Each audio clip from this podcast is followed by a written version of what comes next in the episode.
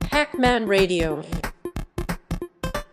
この番組は、プログラミングから IT 全般のありとあらゆる知識を深掘りして紹介する、テクノロジーハッキング番組です。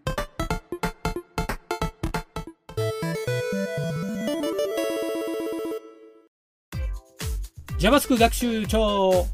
ウィーウィえー、じゃあ JavaScript 学習帳先週からはい先週じゃないか前回からうんうん関数、ね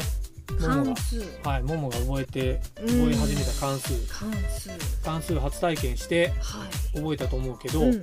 この JavaScript はねちょっと関数に特徴があって、ふんふんふんえっ、とね書き方がいっぱいあるのよほう前回は基礎基礎の基礎ということで通常の関数、うん、うんファンクションって書いてファンクション名書いてうんうん送り値、まあ、変数名を書いて、うんうでんはい中に計算式書きますよっていうはいはいそういうことを言ったんだけど、うんえーとね、この関数をほ変数で代入するみたいな書き方もあってほうこれはね関数式っていうふうに言われるんだけど一気に言っちゃうとうん他にもね無名関数、ほれうん、これね無名関数式と非常に似てるのもあるけどちょっと特殊が特徴があるからこれ後で説明するうんうんうんでうんね最後に、えーとね、ちょっと特殊なのがアロー関数っていうのがあるから。カタカナが来ましたうん、っていうのがあるから、今今日はここまでいければいいな、うんちょうっんうんと途中で時間経ったらまたあの放送分けてしまうかもしれんけど、うんうんうんちょっとそこまでいこうかな。はいで基本的に中に書き込む内容はうん前回の基本でやった、うんうんえーとダブルっていう関数ねかける2する関数はいは単純に数字を送ったらその数字を2倍にするっていういうんうんうんそれだけの関数をいろんな書き方でテキストにこうサンプルで載っけてるんで、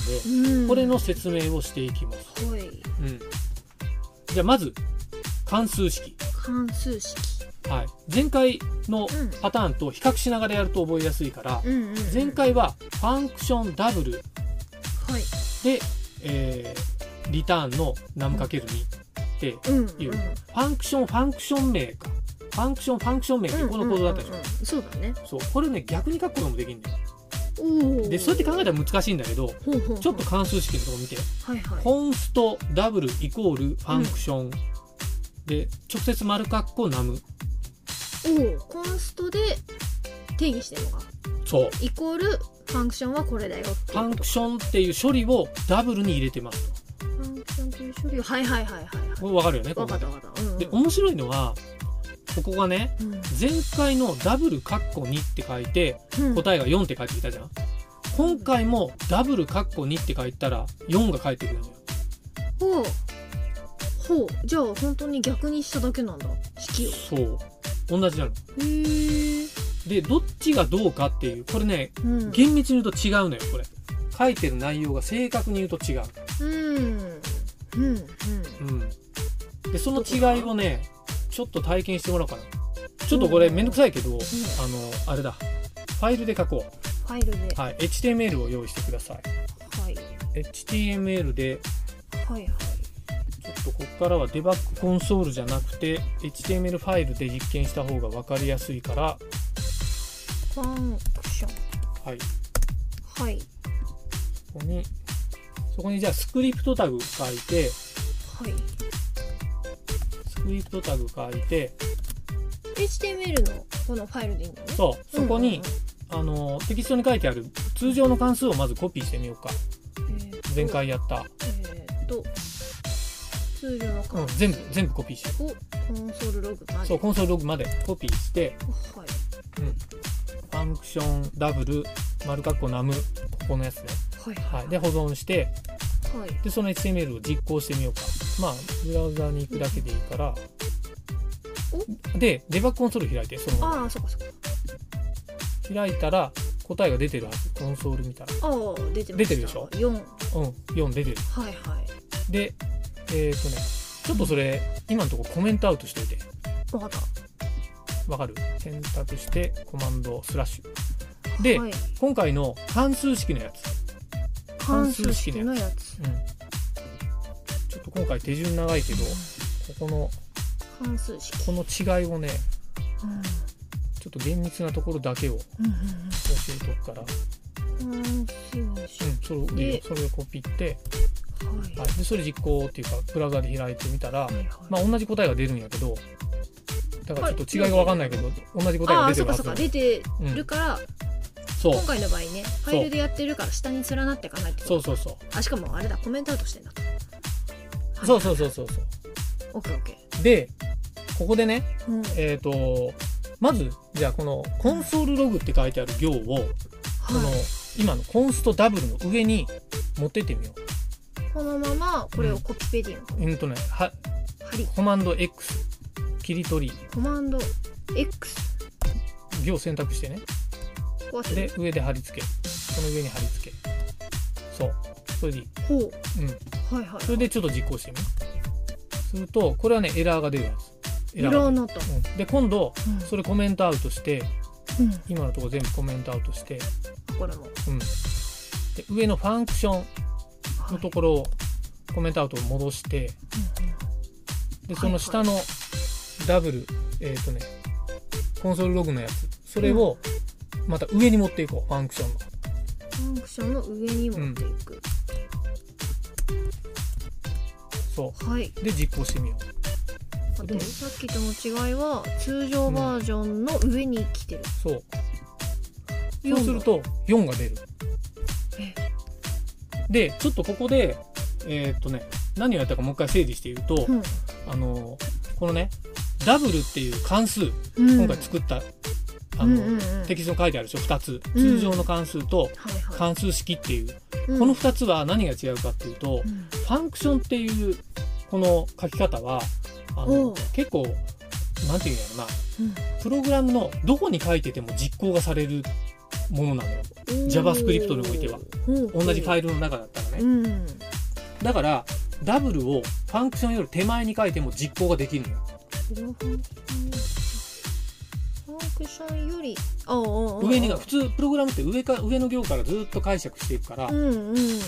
あの本当はモンが今最後にやったように、んダブルカッコ2って書いた次にファンクションダブルって定義したら、うん本当はダメな感じするけど、うん、 JavaScript はねファンクションに限ってはこれを解釈してくれるのよ。へえそうなんだっていうファンクションってね、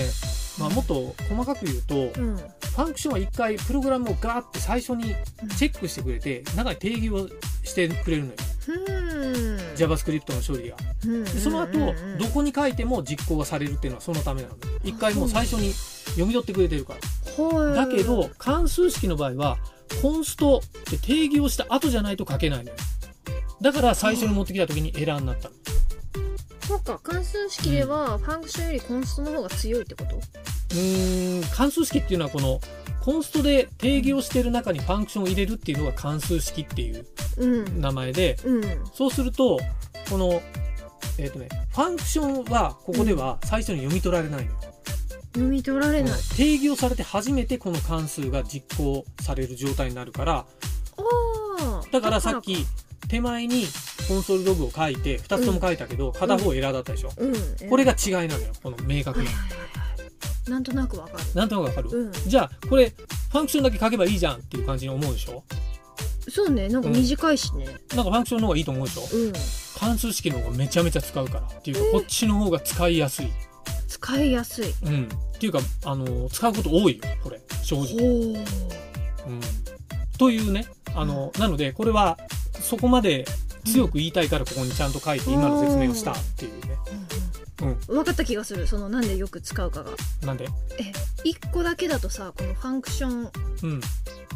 が毎回さこう、うん全部を見るわけじゃんファンクション、うん通常の関数の方、うんうんでもコンストで定義してる数字に対してのコンファンクションはうんこれっていう風なうんうん関数式だといろんなバリエーションが書けるからああまあそういう考えもあるねあのうん間違ってはないよ、おお、うん、そうそういう意味でここだけしか使わないファンクションを、あのわざわざ全体に適用できる場所に書かなくてもうんいいとうかね、んうんうんそうあと書いてると上の関数式ってうんうんどっちかというとほとんどこの書き方しないのよ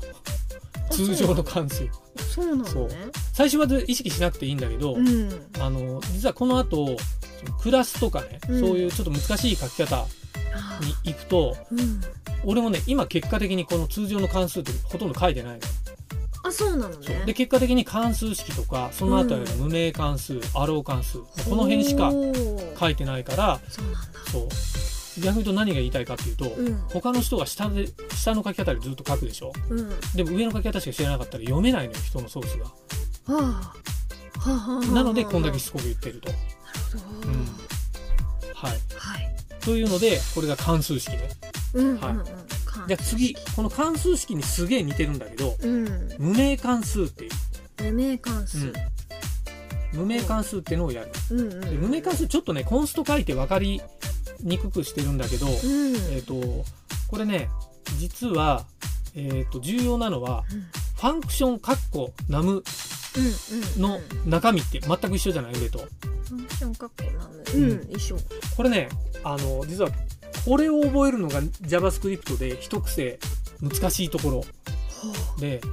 他の人がこれ書いた時に多分読み解くの相当しんどくなる、うん初心者の人は特に。でこれ何を意味してるかっていうと、うんうん JavaScript ってね、うんあの結構面白くて、あの結構ね前回言ったかな丸括弧を書いたらファンクションだと思えと丸括弧ってファンクションなんですよっていう、丸かっこはファンクションそうはいずっと前にあの配列をやった時に角括弧っていうブラケットをうんうんうん書いたら配列ですよっていう話したのを覚はえいてる、はいうんうんうんで今度波括弧を書いたらうん連想配列ですよっていう言い方したのを覚えてるああやったやったやったはそれと同じ流れで丸括弧を書いたらファンクションですよっていうあはあはあまずこれを頭にインプットしておいてくれると、はいはいははいいこれ他の人の読むときにすごい参考になるかわかった丸かっこファンクシら、うョンん、うんうんうんであの JavaScript は後ろに丸括弧ついたら、さっきほらダブル丸括弧2って書いたでしょあれも丸括弧ついてんじゃんうん実行の時は後ろに丸括弧つくのようんでファンクションの定義の時はうんファンクションを丸括弧で囲むっていうほうちょっと特徴があってはいはいはいなので HTML のえっ、とね下のダブル関数式の方、はういん、それコメントアウト外してうんうんで上のやつはまあ消すかコメントアウトでいいわうんうんはいえっ、とねそこのファンクションから波括弧の最後までをうん丸括弧で囲もうかなんか不思議な書き方だねそうここまでだっけそこそこまでリターンラムかける2うん波括弧閉じの後に丸括弧閉じが来る不そ思う議な書き方でうんここでさっきのようにコンソールログのダブル丸括弧にコンソールここれコピペしたねこの直後でいいのうんその後ろ後ろに書いたら、まあ、関数式にさっき入れてたやつこえーちょっと開業しようか開業うんこうかうそれでじゃあ実行して、はい4って書えるでしょ読んだはいでちょっと戻って今これはテキストに書いてあるのと、うんえーファンクションの前後に丸括弧をつけてるだけなのよあそうだねそうでしょ確かによく見てファンクションの前に丸括弧開始で、うん波括弧の後ろに丸括弧閉じうんこれをつけただけだつけただけでしょ、うんで、えーこの状態で言うとその丸括弧はつけてもつけなくてもいいのよなぜならおうこの丸括弧ってうんなんかファンクションに囲めるファンクションを括弧するっていう意味で、うんまあ、単なる丸括弧でそうかそうかうんうんそうやって書けますよっていうのを説明したんだけど、うんポイントはここからでうんその後ろに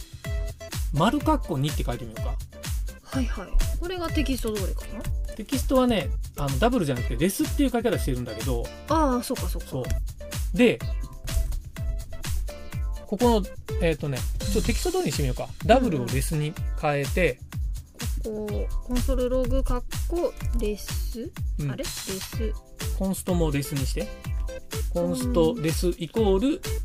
丸括弧ファンクション丸括弧ナムって書いて中の式書いて波括弧閉じの丸括弧閉じでその後ろに丸括弧2ってはいいうはい送り値を入れるうんで最後はレスで丸括弧2をなくす、丸括弧2をなくす、うん、これがテキそうそれがテキストに書いてあるうんので一回実行してみようかはい答えはもちろん同じなんだけなどんで同じなんだけど書き方の違い見てうんテキストを見て書き方の違い見たらあの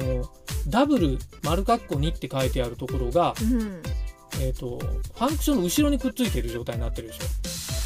ファンクションの後ろに丸括弧2って書いてあるじゃん。あ本当だそうだそう。そうだそうだだから確かにあの実行の時に丸括弧2っていう風に入れてたのが、うん定義の時にもう値も入れられるのよおお入れてる状態ねでこれができるのはうフんァンクションを丸括弧で囲った時だけなの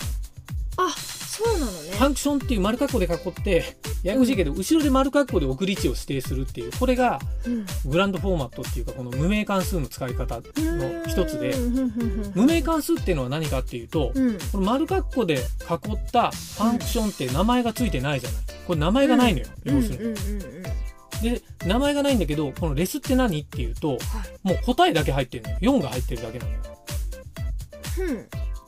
わかるってことはこの関数ってね、うんうんうん名前がないんですよ前まではダブルっていう名前にしてたでしょうんだけどこれ名前がない本当だそうただ開けた値を受け取って表示するためにレスっていう値に入れてるだけなの、うんうんうんうんこういうのを無名関数っていうのおー名前がなくてもファンクションって作れちゃうとすごいねでこれどういう時に使うかっていうとうんあのもうその場で実行だけさせる場合とかあのあもっと言うとねこれは本当はちょっと深いんだけど、ーうんえっとねさっきやったファンクションとかって書くでしょ、うん書いた時に HTML の HTML っていうのはあれか、うんホームページの HTML のドム構造があるでしょ、うんうんあそこの一番外側ってウィンドウっていううん値があるのよあそうな受のけ皿があるのよこれはちょっともっと先になったらやるけどうんうんこのウィンドウっていうところにうんあのそこにグローバル変数って言われる変数が付けられるのよ、うんファンクションンで作ったら必ずそこに物が置かれるのねはいはファいはいはいンクションがうんだけどこの無名関数はうんどこにも作られないのよ名前がないから。あらとすると、うんとするとよ例えばあのなんかのライブラリっていうか誰かが書いたプログラムを実行させて、うんももが例えばなんかダブルファンクションみたいなの作るとするでしょ、うん誰かがダブルってファンクションを作ってたらどうなると思うあーそっちの人のもその誰かのも崩れちゃううんそうどっちが崩れるか両方崩れるか、うんうんなんかおかしいことになる、うんなりそうやろ、なりそうそうだけど無名関数はそういう他の人とあのコンフリクトっていうんだけどうん名前がないから当たりようがないのよへえだから意外とセキュアなプログラムが書けるっていうので、うんえー、と基本的に無名関数で JavaScript を書くっていうのがうん一時期この書き方じゃないとダメっていうルールになってた時がそんなにそう、でもこれさコンストレスイコールにしててこのレスをうん、使ってる人が他にもいたらややこしいことにならないこれはあの、うんサンプルのために書いてたんだけどもうレスとか書かないのなんなんでそうするかっていうとはあこのファンクションの中にいろんなファンクションを書いていくのよこのカッコダムってそいううとこ無ろ名関は数の中に書く変数とか定数とかファンクションはあ外のこのウィンさっき言ったウィンドウとかグローバル変数とか関数って言われてるうこんことバッティングしないのへえなのでへえへえこれはお作法なんだよねだからお父さんよく丸括弧に2つ書いて中にファンクション丸括弧波括弧って書いてそこの中にプログラム書き始めるっていうへえちょい前のプログラムはそうなってるのが多いかなあそうなんだ最近はまたねちょっと書き方変わってきてるからうんあれだけど意外とお父さんもずっとそうやって書いてる時期の方が長かったねもうここスタートなんだここがスタートだったへえでもそうするといろんなプログラムと当たらないから前はねよくあったのよいろんなライブラリみんな JavaScript に持ってくるけど、うんうんうんライブラリによってはもうもうさっきみたいに分かりやすい名前で関数名とかつけてくれてるけど、うん逆にもうバッティングしやすいライブラリとかもいっぱいあったのよ。そうなんだそうっていうのもああるからちょっとねこの辺は今後またグローバル関数とかその辺をあのまた別の機会に説明するから明はいこの無名関数っていうのをうん名前つけなくても実行できるっていうのを覚えておくといいうんう。んわかったうんえこのこれもよく出てくちょ最後に質問なんだけどいいよこのレスる。うんは分かりやすいように書いたってことだから、うんお父さんが言ってるのはコンストイコールファンクション括弧うんナムうんでこの中身を増やしていくうんでえっ、と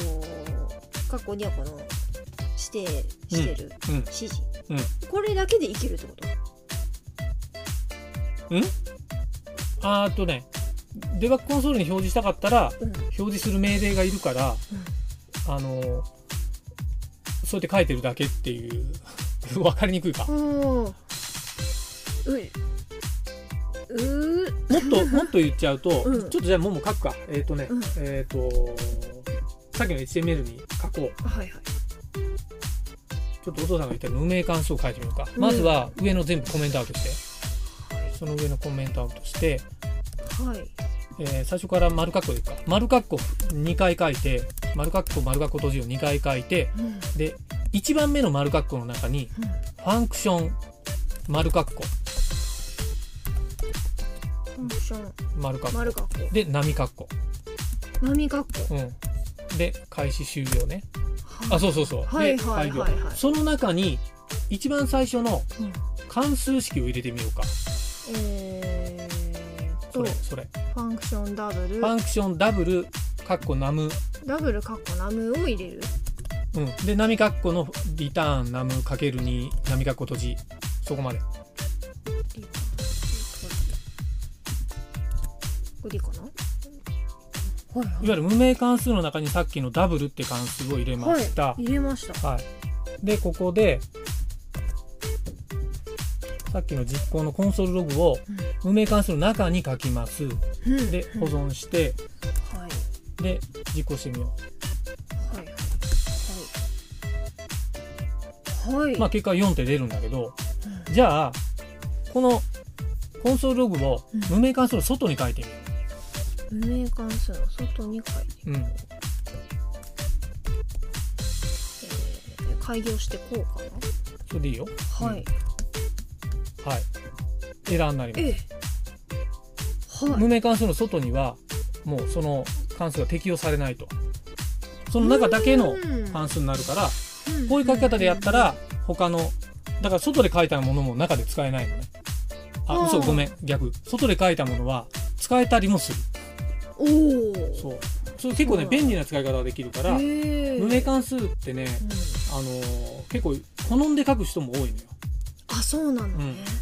そう便利なのねまあまあ便利うんだけど他の人が書く無名関数はうん分かりにくいわかりにくいんだ分かりにくくなりがち、うん、だからしっかりここを理解してうんおかないと人の書いたコードは読めなくなるからうん理解するようにというはいうんということで、えーまあちょっと面白いんだけど関数ね、ちょどうしようかなこれ本当奥が深いんだよここから、うん奥が深いけど深そうとりあえずまあこんな感じにしとくかはいはいはいはいで最後にアロー関数、はちょっとこれはねサクッと流しながらやるわあのいわかった今やったやつのうん書き方違う版、うんまあ、じもっと細かく言うと本当は全然違うところもあるんだけど、うんちょっとこれまでと書き方違うじゃんそもそなもんフかァンクションって書いてねえじゃんと思うやろ本当だねそうもうねファンクションって長く長いから書くのやめようみたいになってんのよえーこれ一番新しい書き方あ JavaScript そうなんだアロー関数 ES6 からの書き方、えーこのアロー関数っていうのが入って、えーとはい古いプログラマーが結構困惑してるっていううんのがあるけど、えー丸括弧ナムまでは一緒ね丸かっこなむうんで丸こはの一緒そうイコール大なりって書いてある、うんここの部分がいわゆるアローその矢印うんに見えるでしょだからアロー関数っていう言い方するのようんで波括弧を書いて中の処理ここは一緒やねうんうん、で後ろに、えーと「カッコ2」ってつけるとこも似てるでしょ、うん似でてるですだから無名関数をそのまま別の書き方したっていうおおう違いわかる無名関数と一箇所だけ違うえっと一箇所だけ違うでしょイコールコンストレスあイコールあるえー、あいやまあファンクションがないファンクションない、ないっていうのと、まあ、さっき説明した通りだよあとえイコール大なりが入ってるだけイコールダイヤルが入ってだからるファンクションあだけかうんうんうがん場所が変わってイコール大なりになってるっていうあのがファンクションの代わりにイコールダイヤルになってるうんまあまあ変わりと思ってもいいわあその覚え方でもいいわおうんーでもこの書き方うん、は結構出てくるから、あーそうなんうだん、っていうのでこういうのを覚えましょうっていう言い方ねその下にもうちょっと分かりやすく書いてあるファンクション関数名引数処理ってなってたのがうん無名関数にしてさらに、えー、とうん引数処理だけで書けるようになったからこっちの方が便利でしょっていうのがあら JavaScript の言語からの新しい書き方っていうへえ。そうただしこれねアロー関数はうん。うんえっ、とね相当ちょっと難しいんやけど、難しいっていうかねあの JavaScript の中にうん。うんうんうん。あのちょ下に書いてるかあの DIS っていううん。これもまたずっと後でやるんだよ DIS あ、っってていういうことね。そうあのこの概念を覚える必要があるんだけどうん。まあ DIS っていうのと切り離されるんで、えー、とこういうね構造体の中で使えないっていう、うん。うん。うんまあ、使う方法もあるんよ使う方法もあるんやけど使いづらいっていうそうなんだ。のがあるからあの書かなくはないんやけど、うん。うん、適材適所みたいな感じで使ってるあだからー梅の無名関数そうを使ったり関数式を使ったり、なんだうんうんうん RO 関数を使うとその代わりファンクションは最初の基本の書き方はほぼ使わんっていうう ん。基本なのにそれが一番使わないうん。最初の方にできたってことうーんまあそうやな関数式があまりにも便利やからいうことやと思うねああ、んそうなんだ。そうそうなのよまあその後書いてあるコールバインドアプルアプライとか書いてあるのうが、んうん。ここも難しすぎてこの時点では覚えんでいいからうん。後から読み直した時になるほどねって思うとは思う、あ、うんわかった。であとはねあのこの入選言これもなんか難しいこと書いてんな、入選言は、うんインスタンスとかあのガベージコレクションっていうちょっと難しいのを覚えていかないといけないんやけど、うんこの時点ではこう覚えなくていいですお、覚えなくていい。コンストラクターとして使えないこれも覚えなくていいですまあ、難しい。この先のレベルで困ることがそうそうそあうそうる関数には出てくそるう。ここを熟知できてこれを見たらなるほどねって分かるレベルだああ、そからまだ後でいいかもう。わかった。うん、という感じで、まあはい関数って深くて難しいやけど、うんうんそれはもうプログラミングの質はこの関数の作り方で決まるって言ってもいいぐらい、へえそんなにそう関数を書かないプログラムはうん多分ゴミって呼ばれてもしょうがないぐらいあ、らうららん、みんな関数でどういう効率的な関数を書くかに命を懸けてるプログラマーも多いとうんいうところから、この関数は今後うん学習ポイント高いはい領域なんやけど今回うはん基礎の基礎書き方のパターン4つっていうのを、そう、ううんん2週にわたってお送りしたとはい復習しときますここはいちょっと関数関数で復習しとこうかな関数、うんえっとね復習は多分やるのむなんかどうやったらいいか分かりにくいかもしれないからうん今後多分いろんなワークを通じてうんうんあの書き方とかはどんどん覚えていけるから、うんあわかっうんもし復習したいんだったら、うん他の人のプログラムを見るといいたあ見てそうどあのこ関う数そうあ、うんこういう関数やなで関数名はこれやなとか、うんうんこういう送り値やってこういう計算してるんやなっていうこれが他の人が書いてるのを読めるようになってきたら理解できるとあ思あう、ーだいぶわかったわかったじゃあうんうんあれでも一番今うん主要なって言われてるのが一応アロー関数ではあるんだ新しいのはね新新ししいいのが書き方っていうアロー関数後から一番うん新しくできた関数の書き方なんだよこれがあはあはあ、新しいのがアロー関数基礎で覚えたいんだったら、うんまあ、通常の書き方はもちろんやけど、うんうん関数式と無名関数この2つは自由に書けるよううんになんならもうここはこういう書き方がいいっていうのが判断できるようになったらおおマスターしたと言ってもいいぐほらうい、ほうほううん、という感じでちょっとねあの意外とこの JavaScript の関数ってね、うんこの書き方4つもあるから、うんうんうんそれが難しいっていう風にされてる場合も多いね、うんなうんんかちょっと身構えちゃう感じが